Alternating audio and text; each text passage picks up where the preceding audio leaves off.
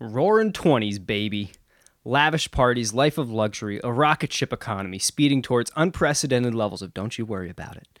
It's an exciting decade, and a fondly remembered one. I threw a Roaring 20s party for New Year's 2020. Shout out to the before times. Now, when you picture the glamorous flapper fashion and clandestine speakeasy mirth, who's the president? For such an iconic era, there's not much national memory of the presidency during the big boom.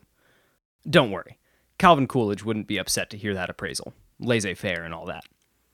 Now, who are you picturing in the 20s? Gatsby? Carraway? Probably not super representative. No offense, but you're probably closer to Renee Zellweger and Cinderella Man than you are to Daisy Buchanan. When we borrow from the 20s for fun roleplay, we intentionally leave out what comes next. That's fine for a party, less viable for historical accuracy. Now, I've got just the hero in mind to look out for the little fella. She comes from. Uh, Actually, don't worry about it. Uh, more importantly, she's done a whole lot to try and build a better life for you. Her work was polarizing, as unpopular as it was necessary. But in retrospect, you could almost say she was fighting against exactly what came next. Her enemies might say that she fought against the idyllic life of American capitalism. I say, all the more reason Lucy Parsons is one of the greatest of the United States. I'm Michael Makar, and this is The GOTUS.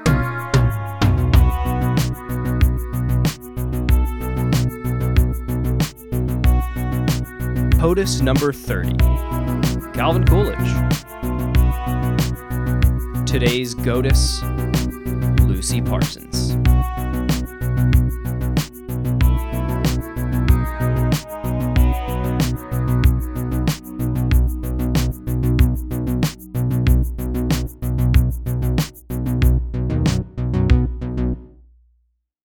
I'm fascinated by collective memory.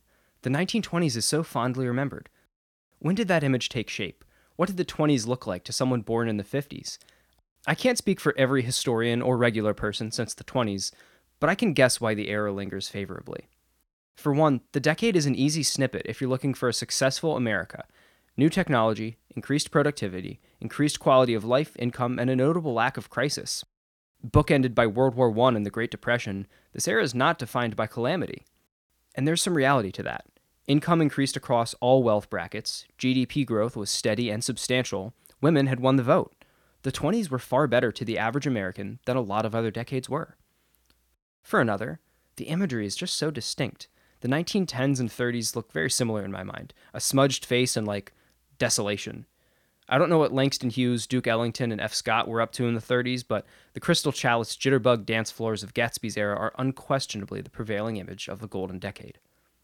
So that's what's persisted in the national memory, I'd say.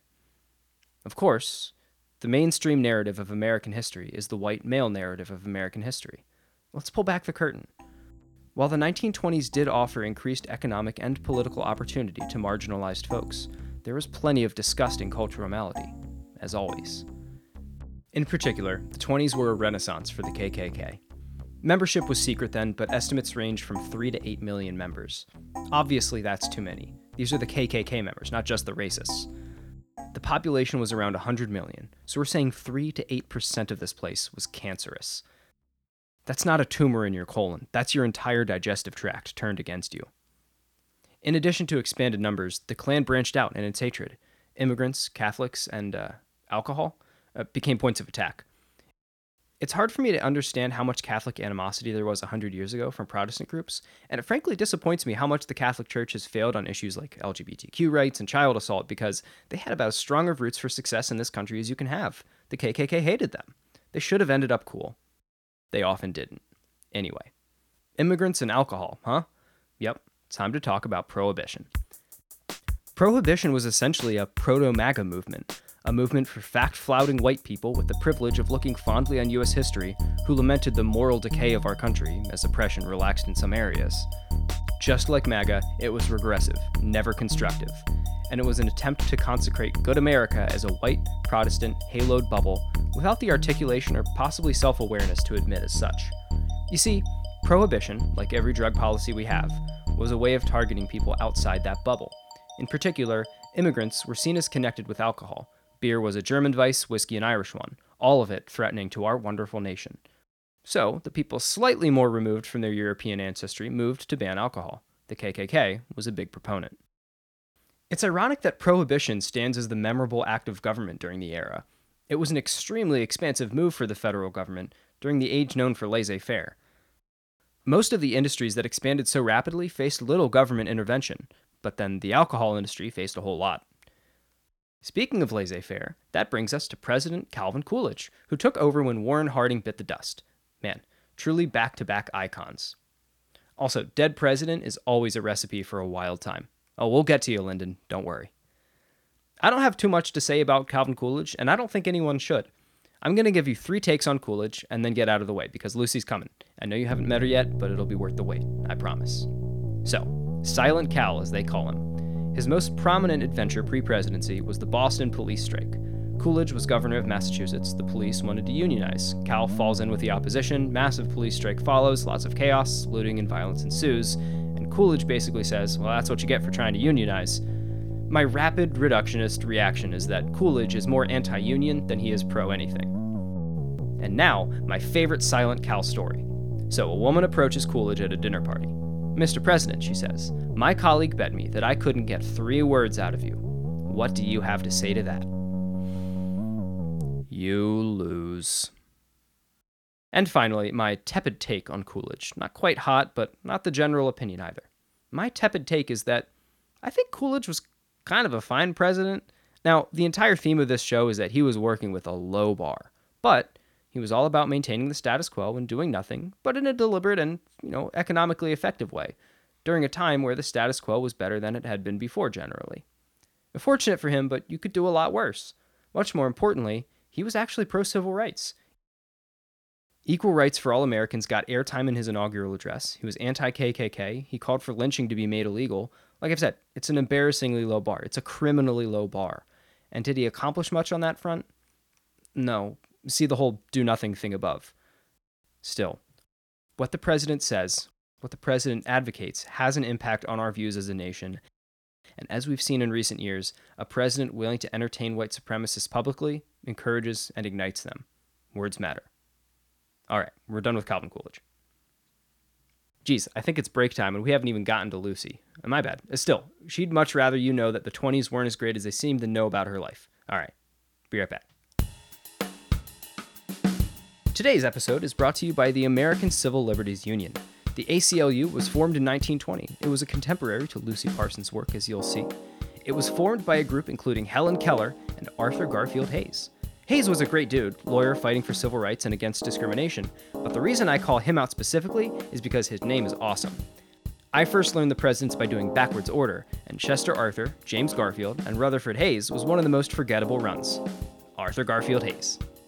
Anyway, the ACLU today is fighting for your rights whether or not you are. Voting rights and access are huge campaigns, as is the fight for true justice for imprisoned people. We have minor drug offenders trapped in our inescapable jail system, missing out on years of their lives now and opportunities in the future, largely because of discriminatory drug laws and inequitable enforcement. The ACLU is working with communityalternative.org to move victimless minor drug offenders to rehabilitation programs rather than prison. If you think prohibition was foolish at best and targeted discrimination at worst, you should be upset about how our justice system treats people of color when it comes to drugs now. So, I guess this episode is also brought to you by Decriminalize It, Bro. Our drug laws, and yeah, plenty of other laws, are tools of racism. Welcome back.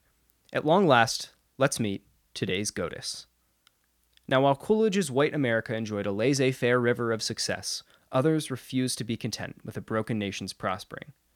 Lucy Parsons was fighting the good fight. Who was Lucy Parsons and where did she come from? Well, don't worry about it per her instructions. In her words, I am not a candidate for office, and the public have no right to my past. I amount to nothing to the world, and people care nothing of me. I am battling for a principle. If you're looking for impactful people worth remembering, a good starting point is someone striving to make an impact without caring if it's remembered. Now let's catch you up on what she's been up to in the lead up to the 20s. Lucy's ideology started taking shape when she married a radical Texas Republican, back when Republican meant taking cues from Abraham Lincoln and not Joseph Goebbels. The Parsons duo incites and supports anarchist protests, movements, and writing. If you're wondering, yes, there was some anarchist violence involved, but that was always after the anarchists had been attacked by police mobs, because that's what riot police are for it's to create crimes and then respond to them. Lucy and Albert were peaceful, but they were angry about, you know, how America is. If you're frightened by the term anarchist, I kinda am too. But here's the skinny of the Parsons approach. Let's say there's a conflict. On one hand, you've got a large number of working people asking for their work to be less dominant and destructive over their lives. On the other hand, are the folks making money off of the labor of that first group. The Parsons approach is to side with the first group of people. It's highly un American, and they were not well liked. Lucy's husband was eventually hanged for his crimes against America. I'm no lawyer, and this was 135 years ago, but yes, it was bogus, it was heinous, it was murder by legal trial. And Lucy would never give up. She becomes an anarchist protester, organizer, writer, activist, pushing the envelope farther than her husband did and with more tact. I'm not going to credit her with any specific policy influence. She wouldn't want me to, and she wouldn't care. But the labor movement in the US grew and grew. How many hours a day, a week, do you work? Is your employer responsible for your safety at work, or are you? On average, you're able to answer those questions slightly more favorably than someone 100 years ago. Now, the working class struggle on this continent is older than the US. It's what we're built upon. But we're farther ahead than where we started. And Lucy Parsons is part of the chorus that's saying that song of progress. Also, if you're looking for things that Lucy Parsons called out about 21st century America in 19th century America, she also denounced the two party system. So last time I gave my two main lessons about US history, but I think they're both displaced, even explained by the more things change, the more things stay the same. Another interesting and conflicting piece of Parsons' legacy is her relationship with the suffrage movement.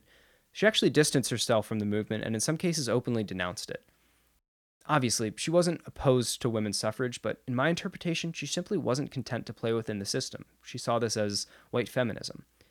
As I see it, she recognized that the suffrage movement served whiteness as much as it did women. She partnered up with suffragists when they were truly pushing for women. Lucy Parsons would not compromise, and that's no fault.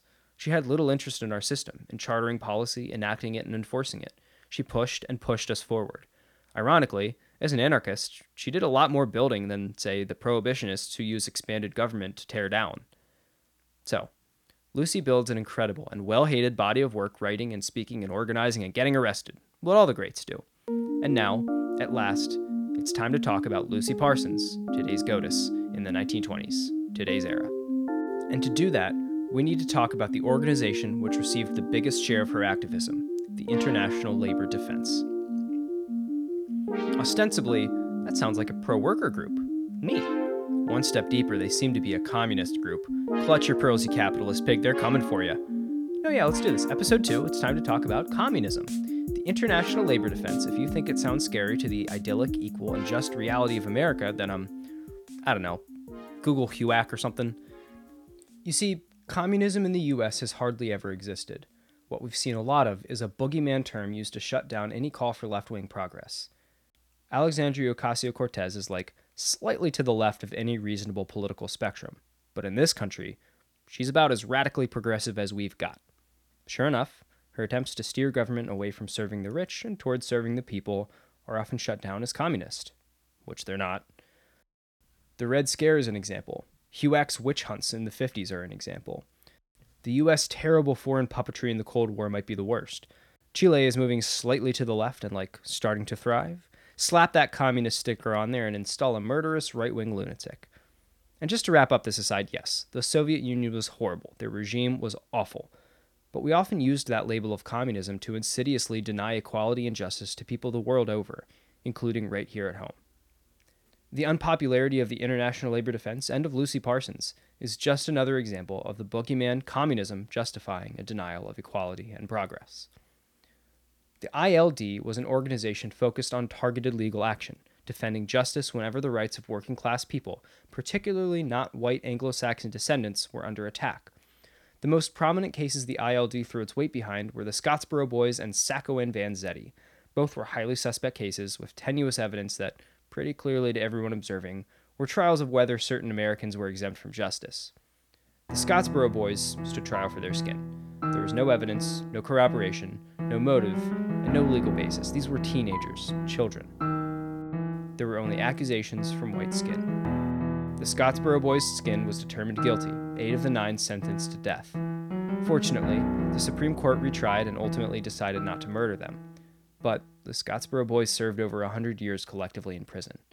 Think of all those children could have accomplished in that time. Think of all the fortuitous minds at and around the ILD could have achieved if they weren't so busy working to prevent innocent kids from being murdered by our legal system. Sacco and Vanzetti's case was a viral hit in their day. In short, they were on trial not so much for their skin color as their ancestry. Were you exempt from our justice system if you did not have enough white ancestors on this continent? The judge and jury determined that yes, you were not subject to due process, to justice, to equality if you were immigrants. International protests, appeals, and a specially appointed Massachusetts investigation committee were not enough to save them from xenophobia. Nicola Sacco and Bartolomeo Vanzetti were put to death over a trial that would eventually be denounced and disproved by lawyers, the Massachusetts government, and proponents of justice the world over. This is who the ILD fought for for the oppressed, the forgotten, the ones who no one else would listen to. This is who Lucy Parsons worked with. Note that Lucy Parsons was an anarchist, essentially a truer opposite of communism than even capitalism, and yet she had no qualms working with the ILD because of their values and their actions. She truly put deeds before beliefs and identity. Looking beyond the 20s, I almost get a sense that the anarcho communists were right about something. After all, the 20s ended with the most severe economic devastation in our history. People in the world's wealthiest nations starved. The laissez faire attitude, carried over from prosperity to poverty, turned ingenious to incompetent. Would we have prevented the crash had we heeded the anarcho communists? Maybe. There's too many contingencies to answer that outright. But what we can say is that whatever was happening in the 20s led to what came next. And at the forefront of trying to change things, trying to build a different, freer future, was a woman who didn't even want you to think about where she came from. So, what would Lucy Parsons want you to know about her life? What would Lucy say if she was here today? Well, she'd be pissed off about a lot of things. She used her life as a sledge against right wing authoritarian bigots hoarding wealth. So, she'd be understandably frustrated with the state of our country now. And yet, I'm a pretty optimistic guy. I think she'd be glad to see that the standard of life is like generally better than it was a century ago, that the targeted persecution so central to the last 400 years of our history is ever so slightly reduced. But most importantly, Lucy Parsons wouldn't give a darn what you thought about her life. She'd be too busy fighting for yours. Thanks for listening.